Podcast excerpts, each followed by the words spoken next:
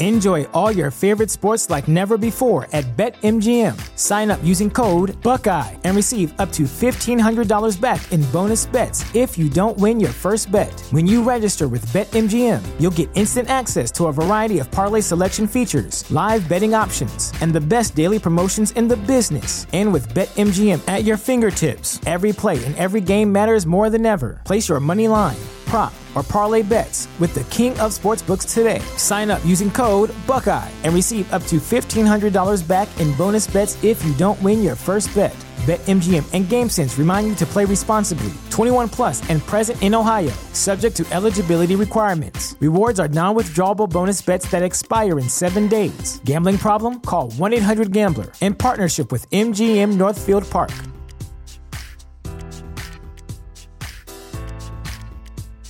This is the story of the one. As head of maintenance at a concert hall, he knows the show must always go on. That's why he works behind the scenes, ensuring every light is working, the HVAC is humming, and his facility shines. With Grainger's supplies and solutions for every challenge he faces, plus 24 7 customer support, his venue never misses a beat.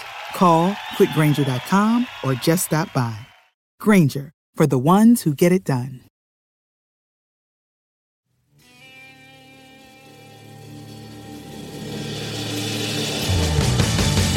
You have the right to remain silent. Anything you say can and will be used against you in a court of law. You have a right to an attorney prior to and during any question. If you can't afford one, the court will appoint one for you. Do you understand your rights? When the wolf is at your door, your running's over,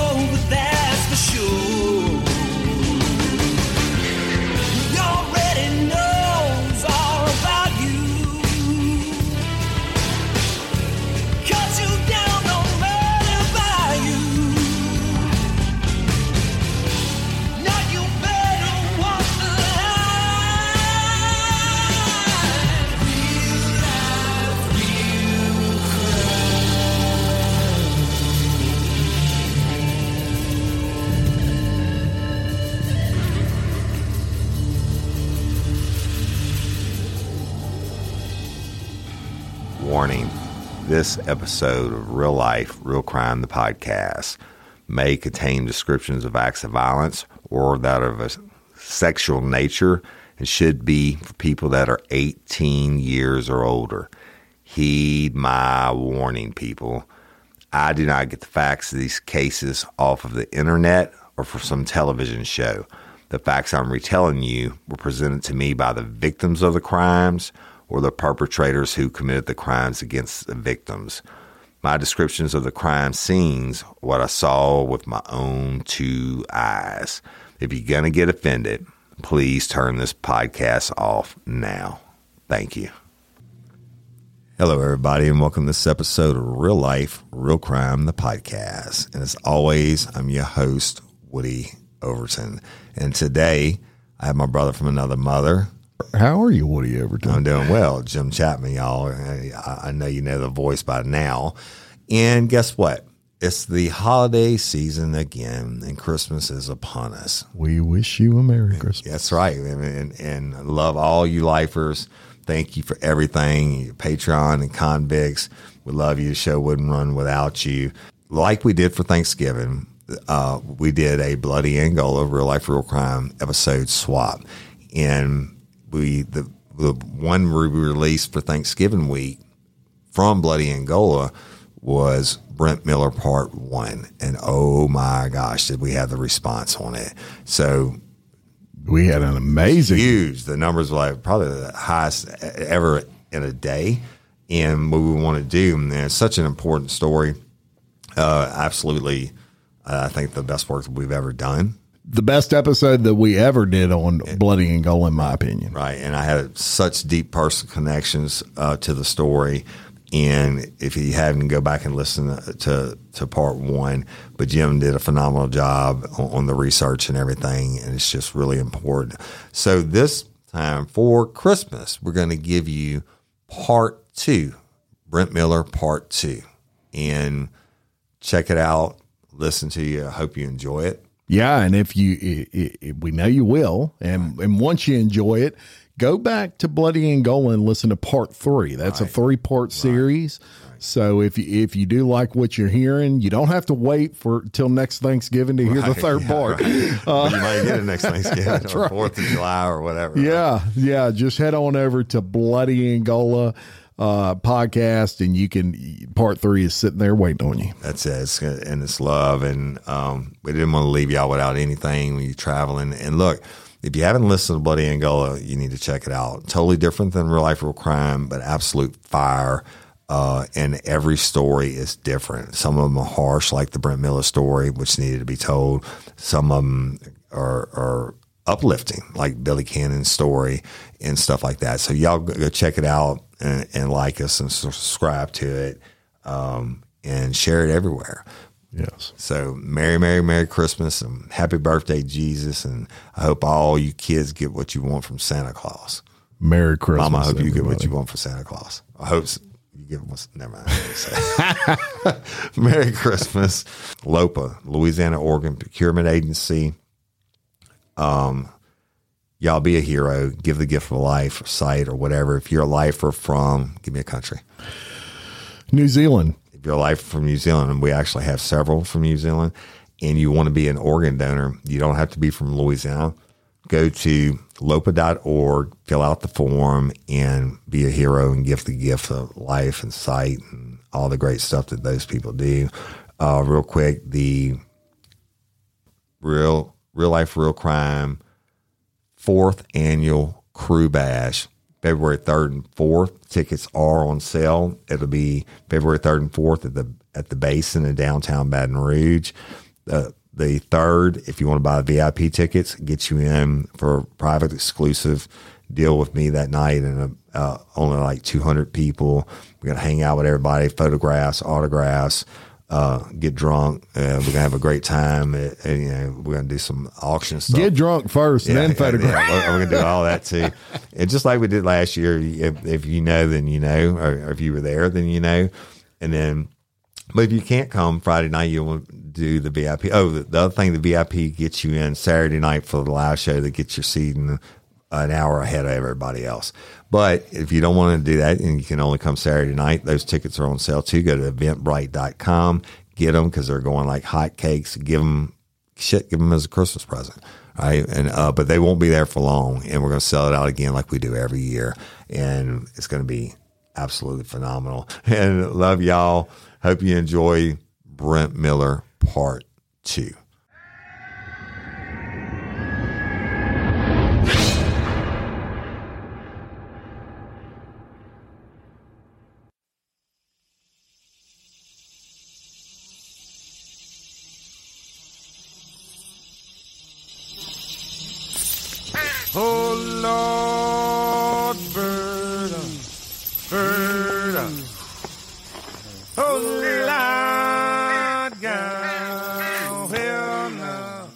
This is the story of America's bloodiest prison, told by the people who lived it, both inside and outside its gates.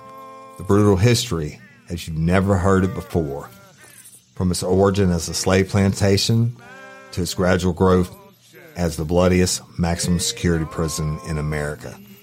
To those outside its gates is known as Louisiana State Penitentiary at Angola, but to those who have spent time inside its gates, it's known as Bloody Angola.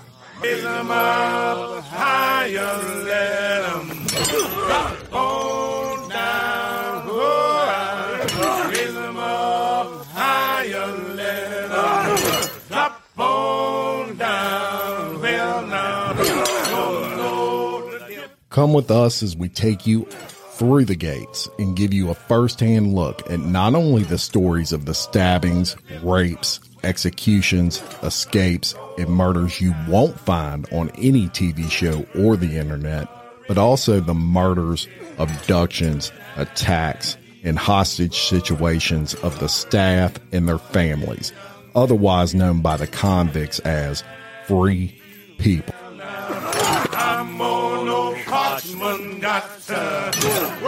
Bloody Angola is a comprehensive, no hold barred podcast that takes you on a journey through time from its inception as a slave plantation to America's largest maximum security prison, where 80% of its population will die inside the wire.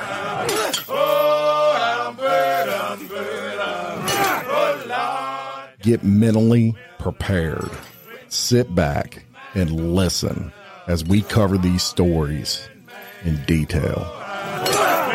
in ways you've never heard before from people that lived it, breathed it, and died with it.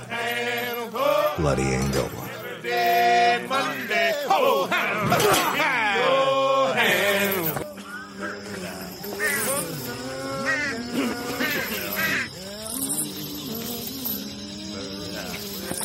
Warning Bloody Angola is a podcast covering actual events and is intended for mature audiences.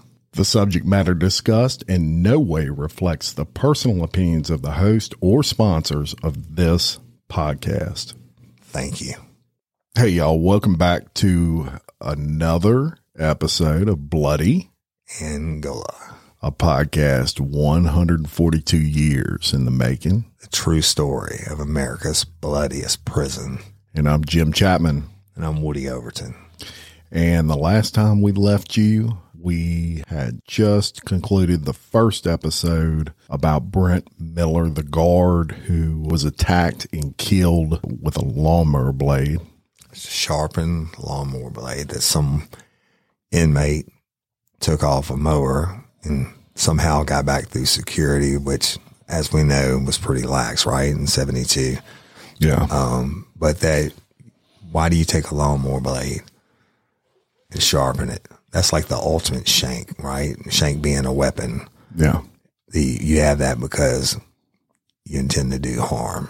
And harm they did brutally killed generational guard Brent Miller, stabbing him some 32 plus times, depending on the account you read.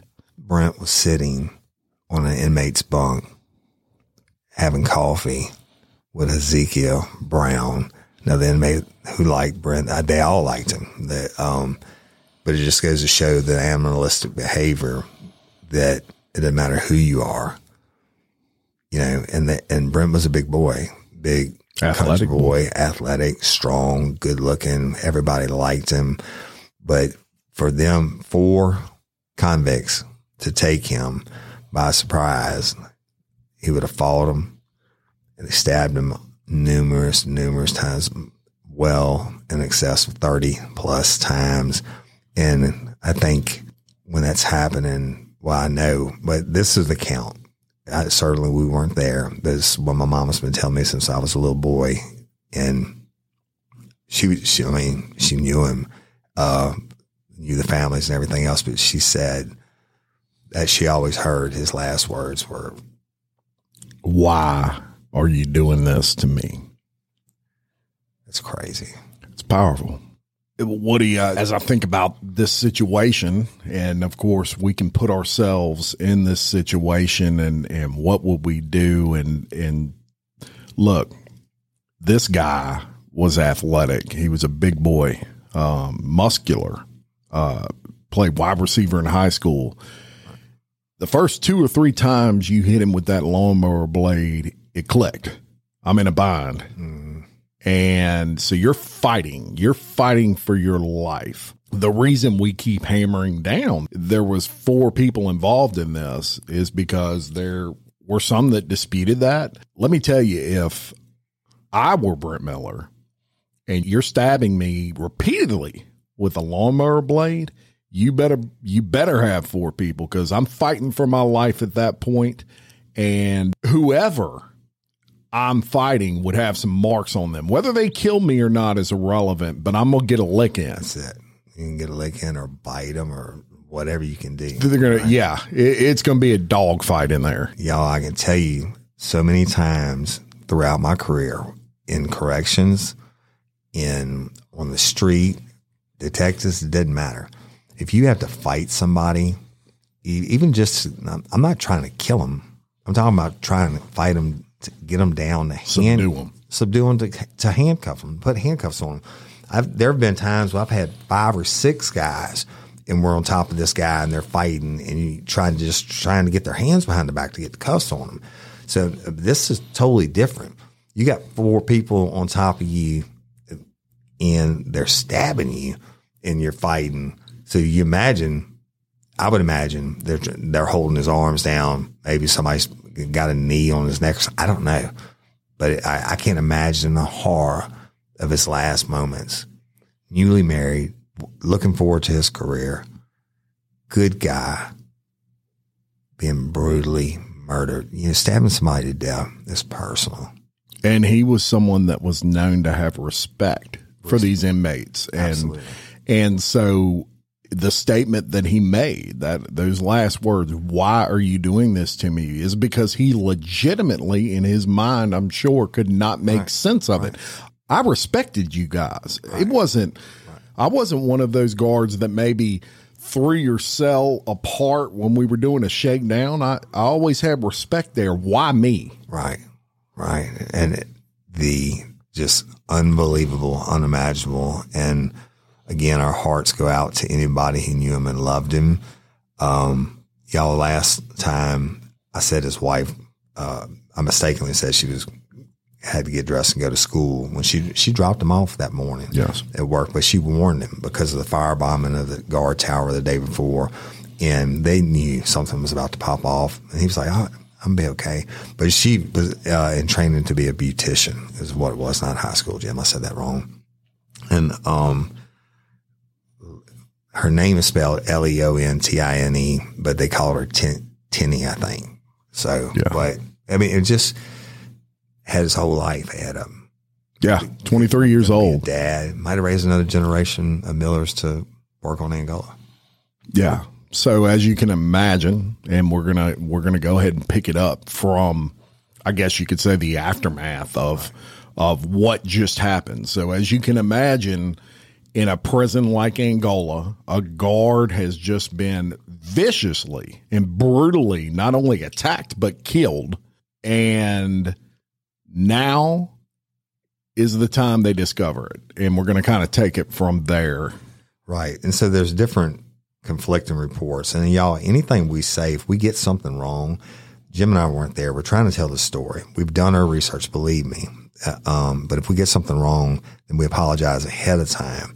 I mean, by- by that I mean if y'all were there, someone was there that day or whatever, and they saw something different, then we apologize. But think about the atmosphere, okay? Everything we told you about that morning, the inmates in the kitchen bucked up, refused to serve food, said had to bring the convicts back to the dorms. Powers that be came in, quashed that, got them up to feed, and they go back out. And that's when Brent was killed and mur- murdered. Now, here's some over 32 times is making a statement. That's what we call overkill. Yeah. Okay. The generally overkill is in a domestic relationship where they stab you over and over again because there's so much anger. This, in my mind's eye, stabbing a correctional officer over 32 times is making a fucking statement. It's like, yeah, bitch, we did it to him. We could do it to anybody. It's mutilation. Mutilation in the worst way to the best person. But you can only imagine the scene, the Oh, yeah. you know the horror that whoever walked in that area first saw. There's blood everywhere. Right. It was. They said it was just an absolute massacre. Right. And the blood everywhere. Um, they ran for help. It went. The word went throughout the prison, and holy shit. So y'all, there's a lot of uh, different conflicting stories that we've read on who actually found them. One uh, said an inmate went in and found him, and then walked back across the uh, the walkway from the dorm and just lit a cigarette and stood there. Uh, um, mm, I mean, the other one is that a correction officer found him when they were coming back from breakfast. However, it may be, the alarm went out, the all call, if you will, and you better believe it was bad. Yeah, it, it- you know as we as we stated earlier, Uh, in a prison, the you know, short of short of an just an all out riot, this is probably the worst scenario you can have. An officer has just been brutally murdered. Uh, and so, you know, everybody from the warden on down is notified. Right. And the thing too, Angola sits in West Feliciana Parish in the state of Louisiana. Any major crime that happens inside the prison is still investigated by the local authorities. Okay. Now, naturally, the prison has their own investigators. But when this went down, the West Feliciana Parish Sheriff's Office, the sheriff himself came out, Sheriff Daniels, and then uh, all the wardens came. The investigators came. They called the state police. They called the state police crime lab. Now it's a crime scene. But before that, as this is going on, first thing they did is lock down everybody. That means if you're in a dormitory, you caught your fucking bunk. And uh, it, like count time, you don't move. And, but you better believe they, every, every guard that was off duty that lived on the B line came in. Everybody was responding to this. All call. Then you got your outside authorities coming in. You're not moving. And, I feel, and get goosebumps, I feel for the motherfuckers convicts that weren't involved because everybody is a suspect. Like I used to say on the homicide case, everybody's a suspect except, except for me, right? Yes. And so they're gonna find out. They gonna somebody's gonna pay for it. That's hook or crook. So you get all the responding authorities. Inmates are locked down. If you in a cell block, you went back to your cell.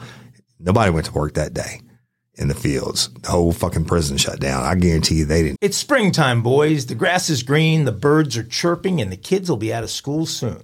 That makes it the perfect time to plan a family vacation. And we know from the stories we cover that this is not exactly the time to take the family to the Caribbean. You don't want to end up in the middle of some cartel drug shootout. So this year, it's time to take an international journey. And of course, a big international trip is just one reason to learn a new language with Rosetta Stone. You might have a different one. Maybe you want to connect with family or friends living overseas. Maybe you want to acquire a new skill for work or better understand a certain culture. Rosetta Stone has helped me have fun with my mother and at least have partial conversations in Italian after only a few lessons. Rosetta Stone is the trusted expert for 30 years with millions of users in 25 languages offered Spanish, French, Italian, German, Korean, Chinese, Japanese, Dutch, Arabic, Polish, and many more. Rosetta Stone immerses you in many ways. No English translation, so you really learn to speak, listen, and think in that language. Intuitive process, you pick up a language naturally, designed for long term retention. Speech recognition. The true accent feature is like having a personal trainer for your accent. Rosetta Stone is convenient and an amazing value. That's right, Woody. A lifetime membership has all 25 languages for any and all trips and language needs. That's lifetime access to all 25 language courses Rosetta Stone offers for 50% off. Don't put off learning that language. There's no better time than right now to get started. For a very limited time, Real Life Real Crime and Daily Show listeners can get Rosetta Stone's lifetime membership for 50% off. Visit rosettastone.com slash today. That's 50% off unlimited access to 25 language courses for the rest of your life. Redeem your 50% off at rosettastone.com slash today. Sayonara. Shout out to Astepro for sponsoring this episode and providing us with free samples. My allergies are throwing my whole morning off. Do I sound different to you? A little bit. You sound like it's that time of year, though, bro. I sound different to me. I feel like I'm in a submarine. Yeah, well, have you tried Astepro? It's faster, bro. Oh. All right. Astepro is the first of its kind nasal allergy spray. It is the fastest 24 hour over the counter allergy spray. It starts working in 30 minutes while other allergy sprays take hours. Astepro is the first and only 24 hour steroid free allergy spray. Astepro delivers full prescription strength indoor and outdoor allergy relief from nasal congestion, runny and itchy nose, and sneezing. Hey, I use this and you should too, Jim. Last weekend I planted my garden and it's that time of the year and my allergies really kicked up with it, right? I use Astepro every time my nasal allergies flare up, and I'm always amazed at how fast I'm back in the game, down on those roads, playing my stuff. Get fast acting nasal allergy symptom relief with Astepro. Go to asteproallergy.com for a discount so you can Astepro and go today. A S T E P R O allergy.com. It's faster, bro. Uses directed for relief of nasal congestion, runny nose, sneezing, and itchy nose due to allergies. Astepro and go. Meet that day. And but all the authorities respond and they start to investigate. Everybody's locked down where they're at. You're not going anywhere. Total chaos, Right. probably at this point.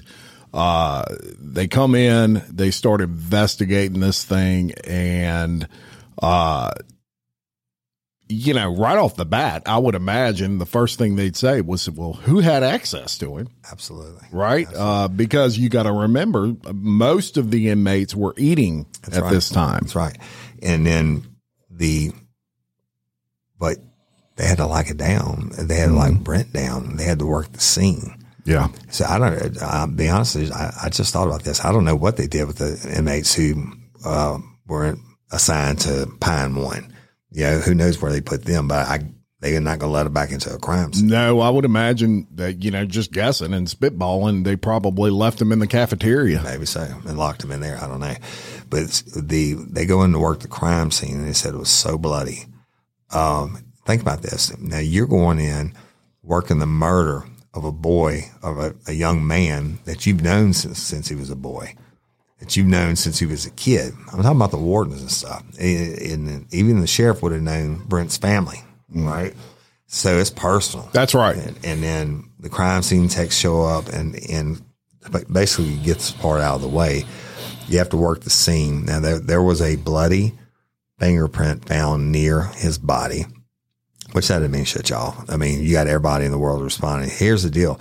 That first of all, they would have touched him, and it, uh, even with all the blood and seen if he was alive, uh, or if there's any way to save him. Once they realize, hey, he's 10-7 or deceased, then you leave it alone. You got to work it as a crime scene.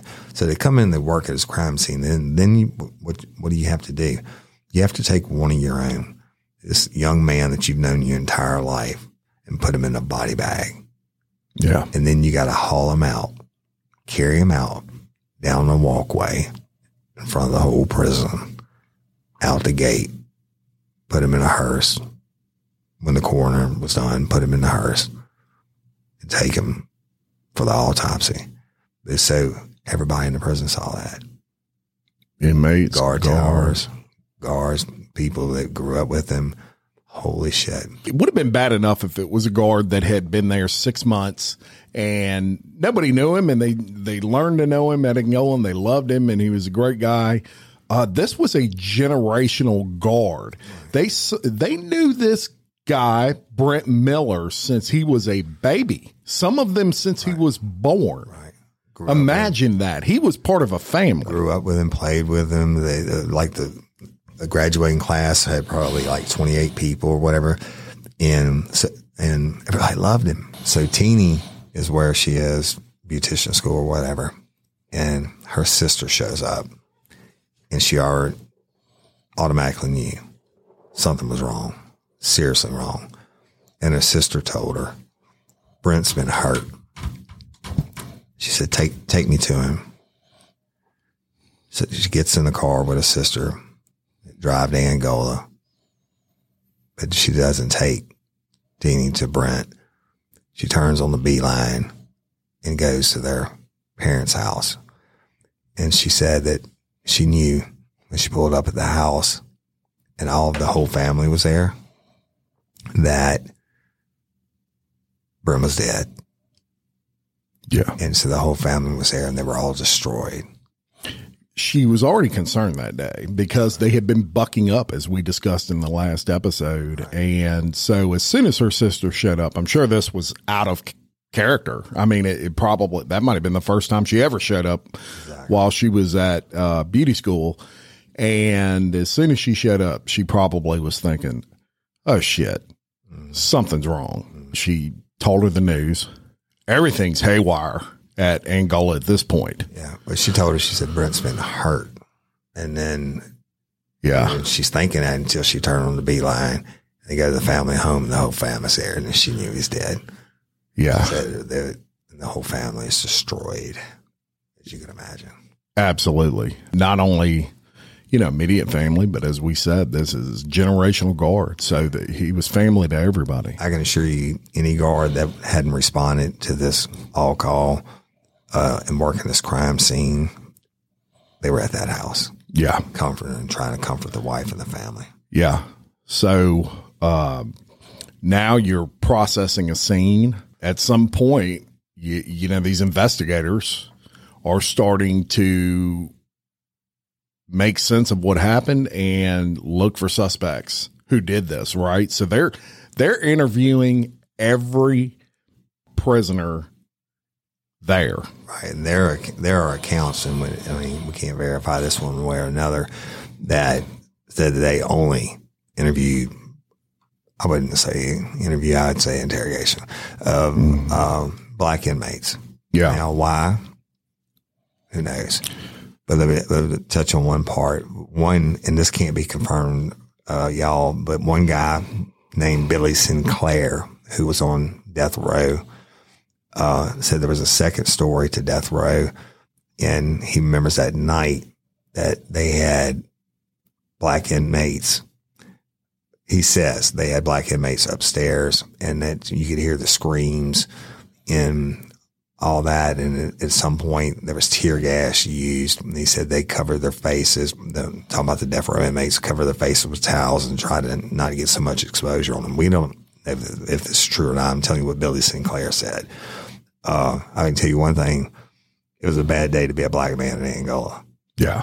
And and Billy Sinclair was a prison journalist that uh, he was an actual prisoner, but he was a, also an award winning journalist. Right. Uh, The- I think it, um, they got the moratorium or something on the death penalty, and so he got commuted to life. That's one one account. Okay, it was it was said for two days that they had no suspects, or no one would give any information. We'll say it like that. it was obvious that there was a conspiracy of sorts with this. It wasn't just one guy that knew this was going to go down. Right. If I'm a detective, there's too many uh, things that led up to this that had to happen in order for this to be able to happen. So uh, obviously, these investigators figured that out, and uh, I would imagine at some point started putting pieces together and saying, "Well, who had access? Who had, you know, a motive?" Uh, the motive was was sort of easy, and that was uh, they were acting out, and they knew this was the best way to do it. What, what a way to get everybody's attention and Right. make a statement, right? They're over 32 times. That's a statement. If it's not a relationship thing, which it wasn't, it's a statement. And boom, Joe. And the, it goes on for the two days, day and night. Whole prison's on lockdown. They're interrogating, et cetera. And everybody's been questioned eventually Ezekiel Brown, y'all, who we told you was having coffee with Brent. Originally, when they interviewed him, he was like, fuck you, I don't know nothing about it. Absolutely nothing. But after two days, he came back, he changed his story, and he said that he was fixing coffee for Brent. Brent was sitting on the bunk when he saw Albert Woodfox, Herman Wallace, Gilbert Montague, and Chester Jackson enter the dorm and hold Brent down and stab him to death over and over again.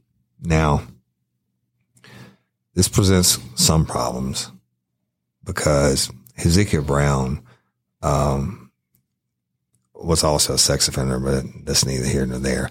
But the it was said throughout the prison, Ezekiel Brown was a career rat, The snitch. snitch. Snitches get stitches, right? But it was it was said that he's a career rat. Even one of the wardens said, "You know what? you get Ezekiel Brown to say anything, but it doesn't mean that he's lying, right? Yeah. I mean, shit, uh, he said it. He stuck by it. So what do you do as an investigator with this piece of information? You're going to go dig into these guys, these four guys. Now, this is where we're going to start talking about some of the stuff, and this is not our own opinions, y'all. This is what we've researched. So they start digging into Woodfox and Wallace and Montague and Chester Jackson. Now, Woodfox and Wallace. Yeah, if you remember in episode one, we mentioned the Black Panther Party. Uh, and the Black Panther Party played a role in in this story, and that was that Woodfox and Wallace were members of the Black Panther Party. And not only were they members, they were the first two individuals and the only two individuals to successfully launch a Black Panther Party chapter in a uh, state prison. And that was Angola. And in, they started in, in the United States. In the United States, the only, the only one uh, anybody's even aware of that was a legitimate Black Panther Party, meaning it was recognized by the original members as a chapter. Right. So a little bit back history on that. When they began to dig into these gentlemen, these convicts, what happened? But um, let me give you a little back history on them. So Wallace and Woodfox were each sent to Angola in 1971. And Wallace was convicted of bank robbery, and Woodfox was convicted of an armed robbery. And Woodfox had been sentenced to 50 years in prison. But Woodfox had escaped from the Orleans Parish Courthouse during the sentence hearing and, and fled to New York City, okay, and Harlem in particular, which was the home and the headquarters for the Black Panther movement as it was growing. So when he was there, um, that's where he became. He he met the men for the first time who were members of the Black Panther Party, and he said that's the first time in his life that he ever saw a black man stand up with pride. And you know he loved that, right? And he and he got in with them, and they liked him. Uh, and he just totally took on the beliefs, uh, their belief system and their cause. And when he was there, though, in New York City, he was captured by the police and jailed. When Woodfox is locked up in the New York City jail, the Black Panther Party was really prevalent inside the jail. But he liked the ideas of what they were doing. They were teaching other inmates to read, and they led political discussions, and they actually started to educate Woodfox. Um, and for Woodfox, the teachings of the Panthers given his life a direction and a moral meaning he had never previously found. So he joined the Black Panther Party and kept his intellectual connection after it dissolved years later, y'all. He began to learn about American history and the justice system. But eventually he got returned to Louisiana where he was incarcerated in Angola. That's when he started the Black Panther Party in Angola. That's right, and and you know if if you put yourself in that situation, it, the Black Panther Party to him meant a lot because, as he stated, it was the first time he had ever seen a party stand up and be proud. Be not only be proud to be a, a black man, but also believe that they can do anything together as a group. And they, um, and they were trying to grow themselves intellectually, uh, and they were standing up for their rights. Uh, the, the, I mean, really, they had a lot of really good ideas. Yeah, uh, but I mean, unfortunately, the militant part, the militant part of what they were doing you know put a bad light on on a lot of the positive things. Like like the jail that they were locked up in New York City the Black Panthers ended up rioting in it because of the conditions in the jail and it caused the their state legislature to eventually tear that jail down. Woodfox gets to Angola and he meets Wallace okay? And Wallace also fell into the Black Panther ideology and he became a member. And he and Woodfox were among activists that seek to improve the conditions at Angola, which is, you know, notoriously violent. And one of the things that they're known for is in in a positive thing, as as me and Woody have told you, Angola had a lot of issues with uh, sex, um, male on male sex issues, and and uh, this was something that the Black Panther Party was against. Right. And that's, uh, that's, Forcible Come out. rape of Yeah. of anybody, I would imagine. So one of the documentaries we watched, they had they interviewed a white inmate, and he said from Angola, and he said, "Look, you come down that walk the first day and you carrying your stuff, don't let anybody um, offer to help you carry they're, you know, you'll come in and they're carrying everything right. They're struggling to get to their cell blocks or wherever they're going. He said, don't let anybody offer to help carry your stuff. Cause if you do, you think they're a friend, but then they go show up at nine o'clock at night and they go fuck you in the ass. And That's that's, his words, not mine. That's right.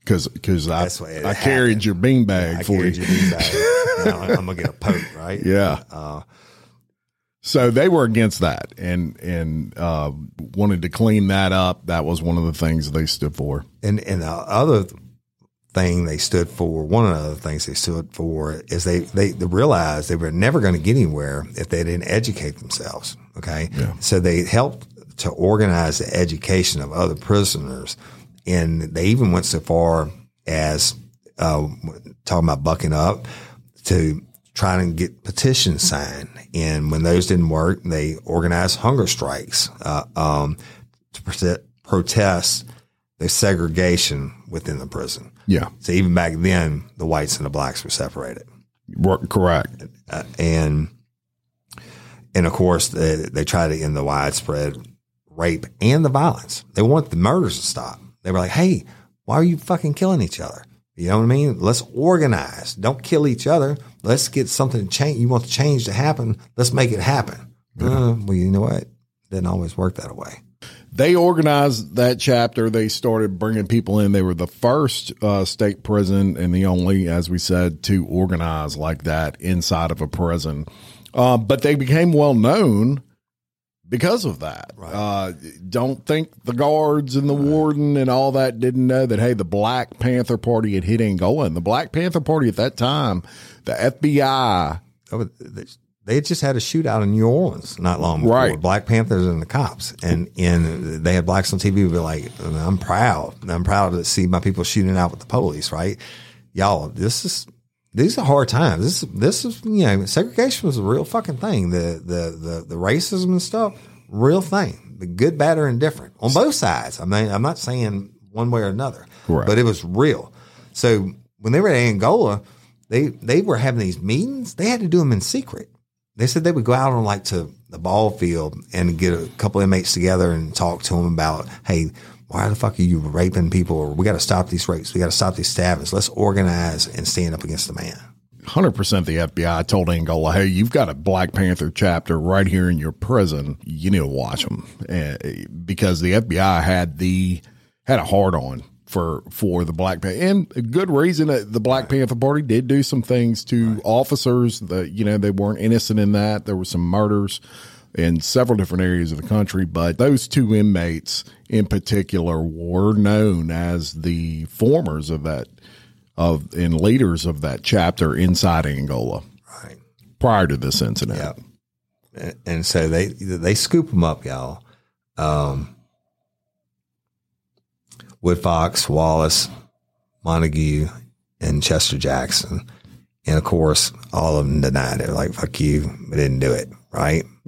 But then you get a lot of stuff starts coming out in like witnesses um, that saw, that say they saw different things Prisoners talking. prisoners. Prisoners talking to, to the guards. Now, this is kind of a, a catch twenty two. Now, I know the, the the powers that be wanted naturally to catch Miller's killers, right?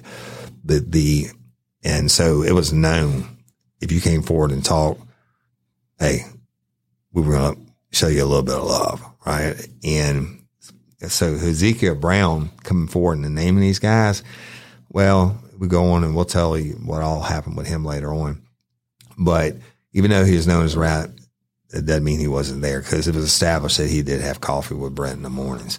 But the other people came out, like one guy came out and said that he saw Woodfox running from Pine One in bloody clothing. That he went to the license plate factory and stripped off his bloody clothing and burned it in a furnace. And then he had a key to get other clothing out where they swapped out after work and he got regular clothing on the left. Well, the fuck, the only problem with that was, y'all, there's no furnace in the license plate plant. So Yeah. obviously this fucker was lying, right? And then you get some other ones. Uh, one witness who actually testified at trial said he saw Woodfox coming from around the uh, Pine One at the time of the murder.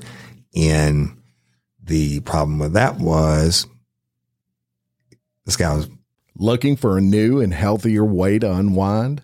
I was too, and then I tried Recess Mood. Recess Mood replaced that after dinner alcoholic beverage for me, so I saw a difference in both my mood and my belly. It's made with real fruit. It is only 20 calories and it contains no added sugar. Recess Mood is infused with functional ingredients like mood lifting magnesium and stress balancing adaptogens so you can relax without the alcohol or the hangovers.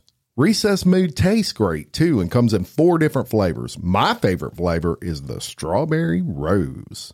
So, whether you need a moment away from the errands, work, and kids, or you just need a moment of chill during dinner time chaos, Recess Mood is where it's at whenever you need to relax and unwind. You deserve a healthier way to unwind. Head to takearecess.com slash RLRC and get 15% off Recess Mood, your go to alcohol replacement. Enjoy all your favorite sports like never before at BetMGM. Sign up using code Buckeye and receive up to $1,500 back in bonus bets if you don't win your first bet. When you register with BetMGM, you'll get instant access to a variety of parlay selection features, live betting options, and the best daily promotions in the business. And with BetMGM at your fingertips, every play and every game matters more than ever. Place your money line prop, or parlay bets with the king of sportsbooks today. Sign up using code Buckeye and receive up to $1,500 back in bonus bets if you don't win your first bet. BetMGM and GameSense remind you to play responsibly. 21 plus and present in Ohio, subject to eligibility requirements. Rewards are non-withdrawable bonus bets that expire in seven days. Gambling problem? Call 1-800-GAMBLER. In partnership with MGM Northfield Park.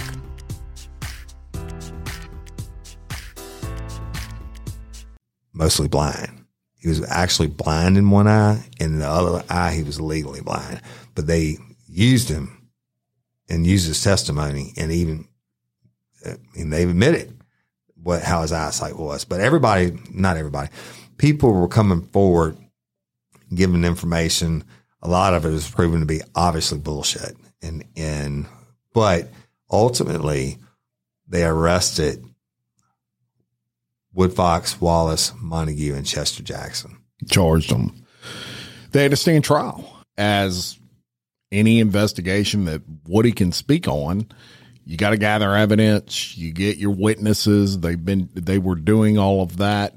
And look, this wasn't people out in society that you could you could garner these witnesses that were just upstanding citizens, right? Where you say, I've got the perfect star witness right here. This guy's never done anything wrong, or this gal, and you know these were all prisoners that you had to rely on their testimony in order to build a case.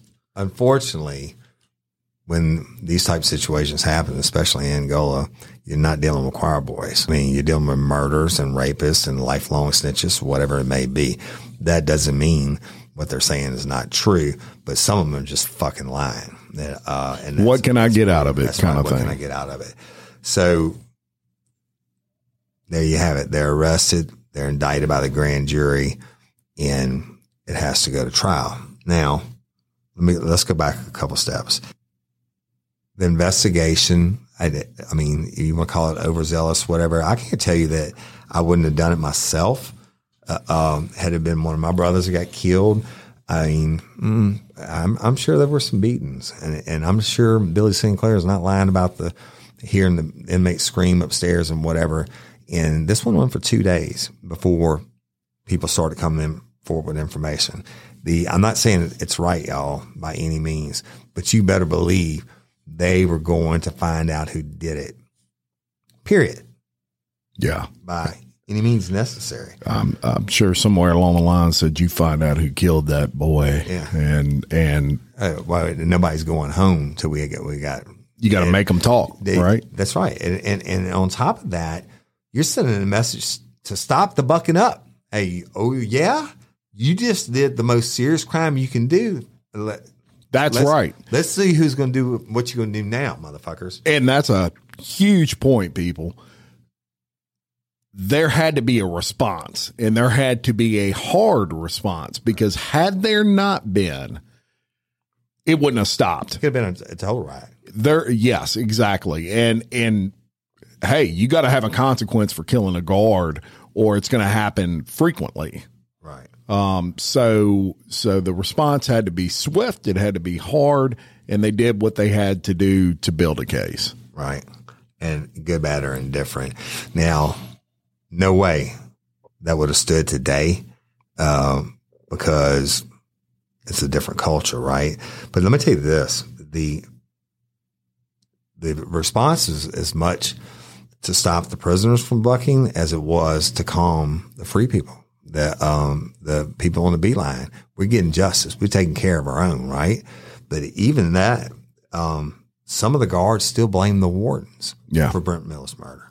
That's right. They they released dozens of prisoners just prior to this that were in lockdown. Right. So the thought, the mental thought there was these prisoners were very disgruntled, mentally distraught at this time. You you've been in lockdown for who knows how long. Now dozens of them were released all at the same time. They try not to do that because those prisoners have to reacclimate to not being in lockdown.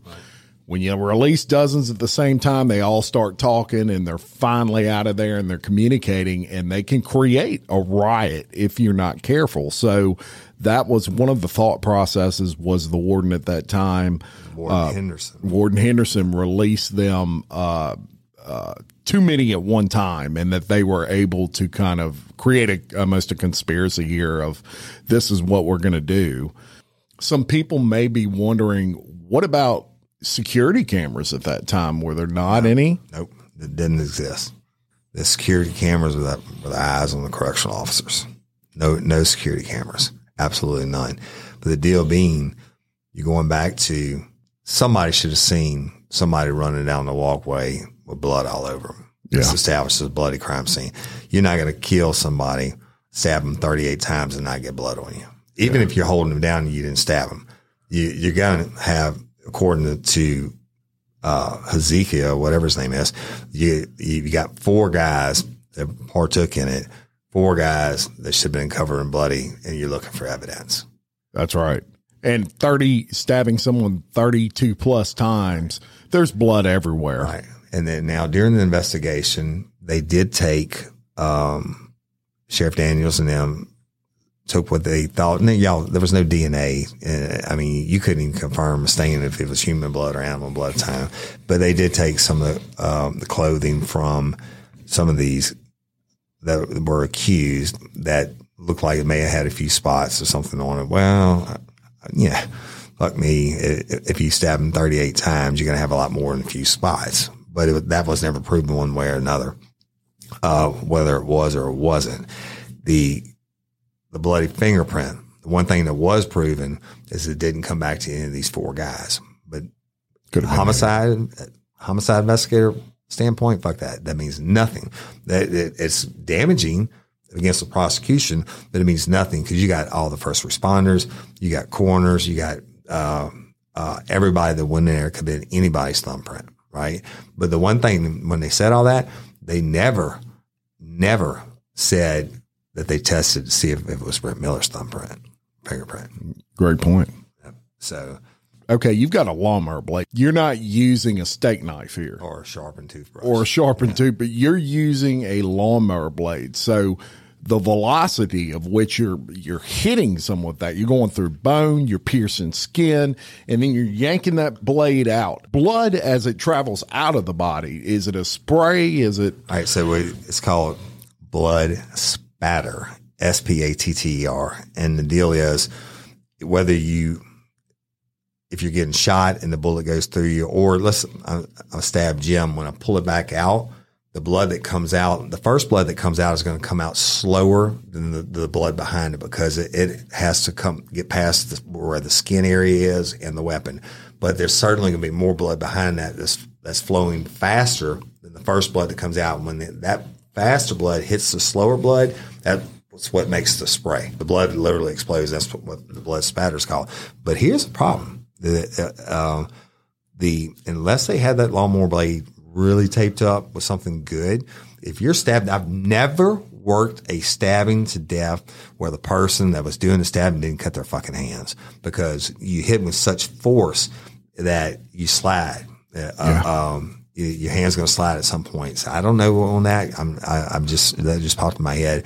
But as far as I know, none of them had any injuries. Yeah, and and my point to that whole thing was uh when you you know with that object you're throwing blood everywhere. It's going to be all over everybody, right? Right. Yeah. Yeah. Yeah. I mean, and it obviously what had to be. I mean, they could have been wearing hazmat suits and they would have got it on the hazmat suits. I don't know what happened to the clothing two days later. I mean, you know, but if I'm to do it, think about this, you know, I always say prisons are full of dummies, but it's, it's hard to catch a smart one. Well, there's some smart ones in there, right? Doesn't mean they're formally educated.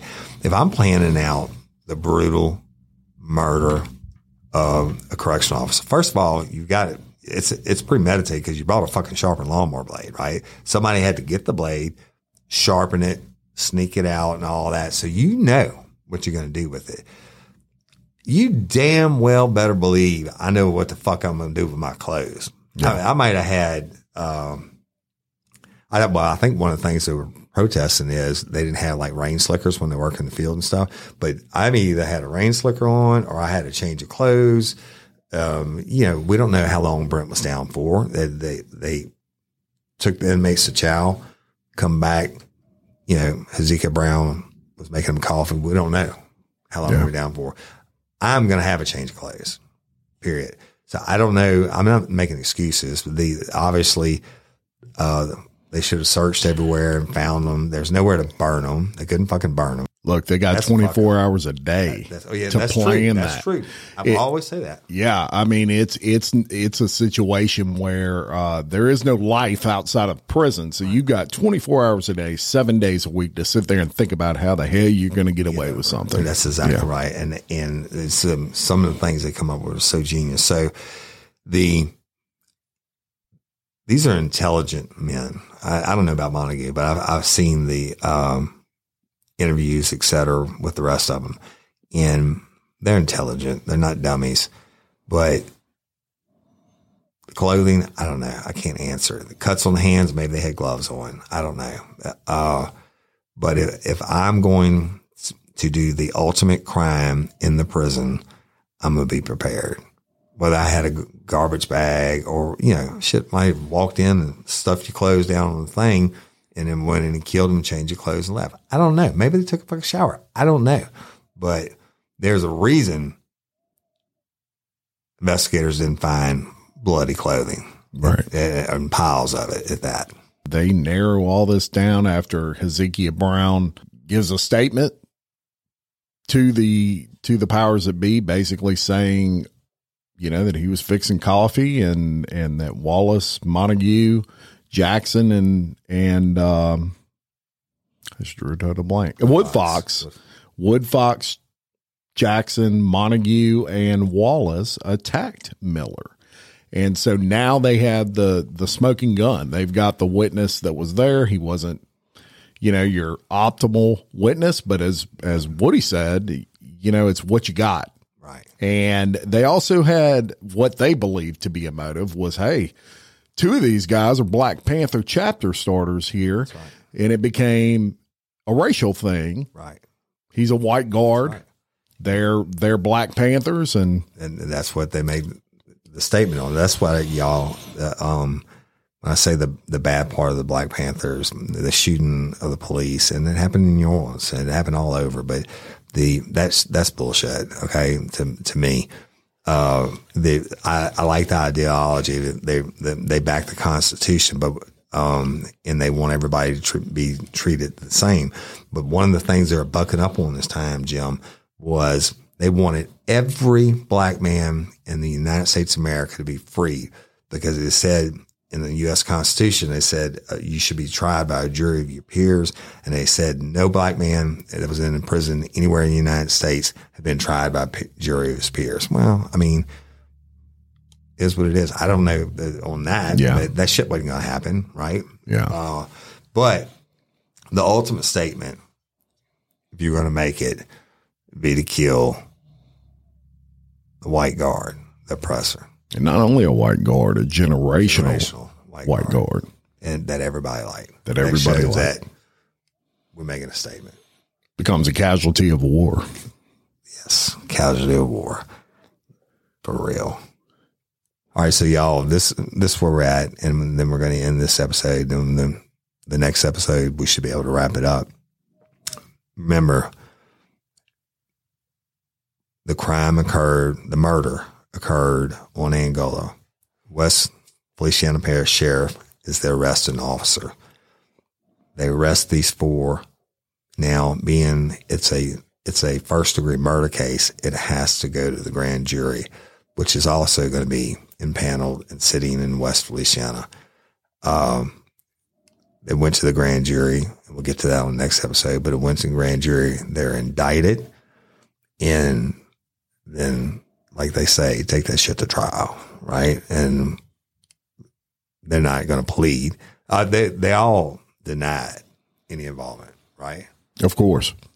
I mean, they'll say, "Hey, motherfucker, we, we weren't even there, nowhere around it.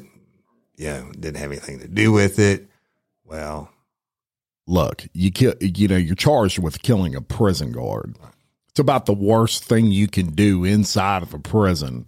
Uh, if the death penalty had been in place then, and you got convicted of that, you would fry. No doubt about it. they'd have a party. and they'd have a party. Um, so at minimum, you're looking at life in prison if you didn't already have it. At minimum, the only reason they didn't, ha- you know, the death penalty was on a moratorium, I believe, at that time. That's right. And everybody that, um, if you were already on death row, then they converted them to life sentence. And then during that time, you know, naturally you couldn't be sentenced to death. Yes. Uh, so, how many life sentences can you do? I don't know. But in the next episode, we're going to tell you where this case gets really crazy. Good, bad, or indifferent. We're going to tell you the truth. wow. That's a lot of thunder. it was like a bomb. Good, bad, or indifferent. We're going to tell you the truth on it because it needs to be told. Um, and this story has gone on and to this day. Yes. And, and, um, so we look forward to bringing you that. Look, there's no way we could have done this in one or two episodes. It's just too much. It's too much. And look, Brent Miller de- deserves that story to be told Absolutely. in the, in the right way. So we hope you're enjoying it. It just gets crazier from here, right? The and a lot of stuff that's coming up, and we can certainly say we don't agree with or, and whatever. But again, it's not our personal opinions that, that caused everything to happen. Um, we'll, we'll tell you on the next episode. Yes. So we do want to thank everyone, all your shares, comments. We love reading them and, and, uh, res- you know, we try to be as responsive as, as possible with those. I think we do a pretty good job of that. And, and it's nothing but love. And, and Woody and I both just absolutely love reading them. Absolutely. Thank you all for your support, uh, of what we're trying to bring you here with the bloodiest prison in America. That's right. And then, then and again, uh, not only in the comments, y'all on, on Facebook, et cetera. Um, if you can, please leave a review for Bloody Angola. But we get natural, we can't respond to those comments, but it helps other listeners find the show. Yeah, it's a it's an algorithm thing with Apple, and uh, it is so important, so important uh, to get those reviews. And if, if you don't, a lot of you don't have um, iPhones or whatever, you can leave a review anywhere. Absolutely, Any, anywhere you listen to a podcast, and we would appreciate it. It means a lot.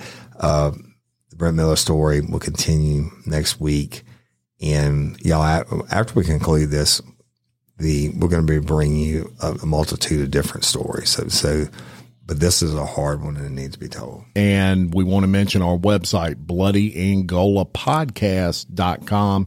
You can get video and or audio episodes right there. You don't have to go anywhere else.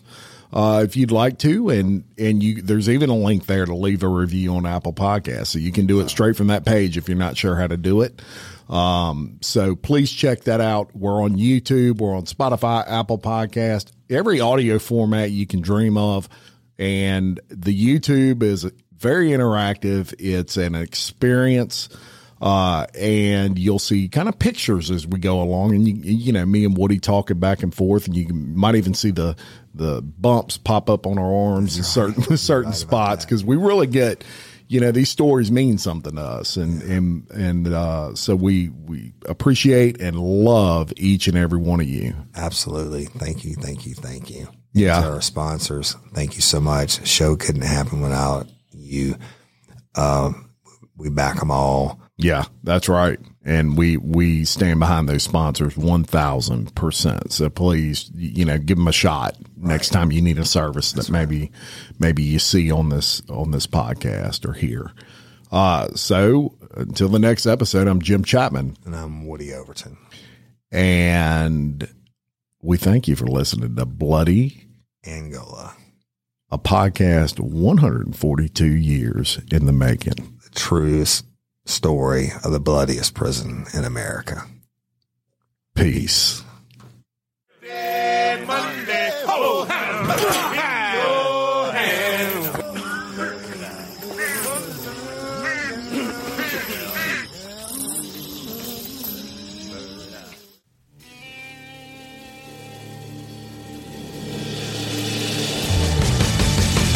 Have the right to remain silent. Anything you say can and will be used against you in a court of law. You have a right to an attorney prior to or during any question. If you can't afford one, the court will appoint one for you. Do you understand your rights?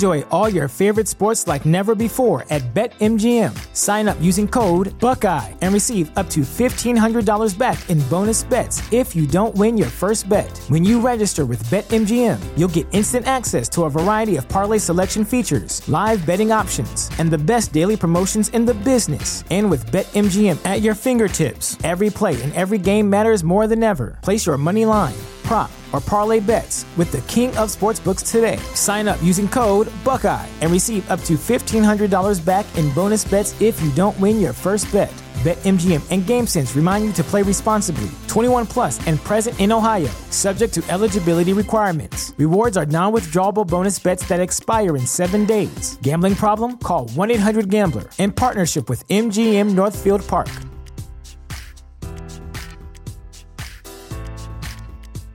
Everyone knows therapy is great for solving problems, but getting therapy has its own problems too, like finding the right therapist, fitting into their schedule, and of course, the cost. Well, BetterHelp can solve those problems.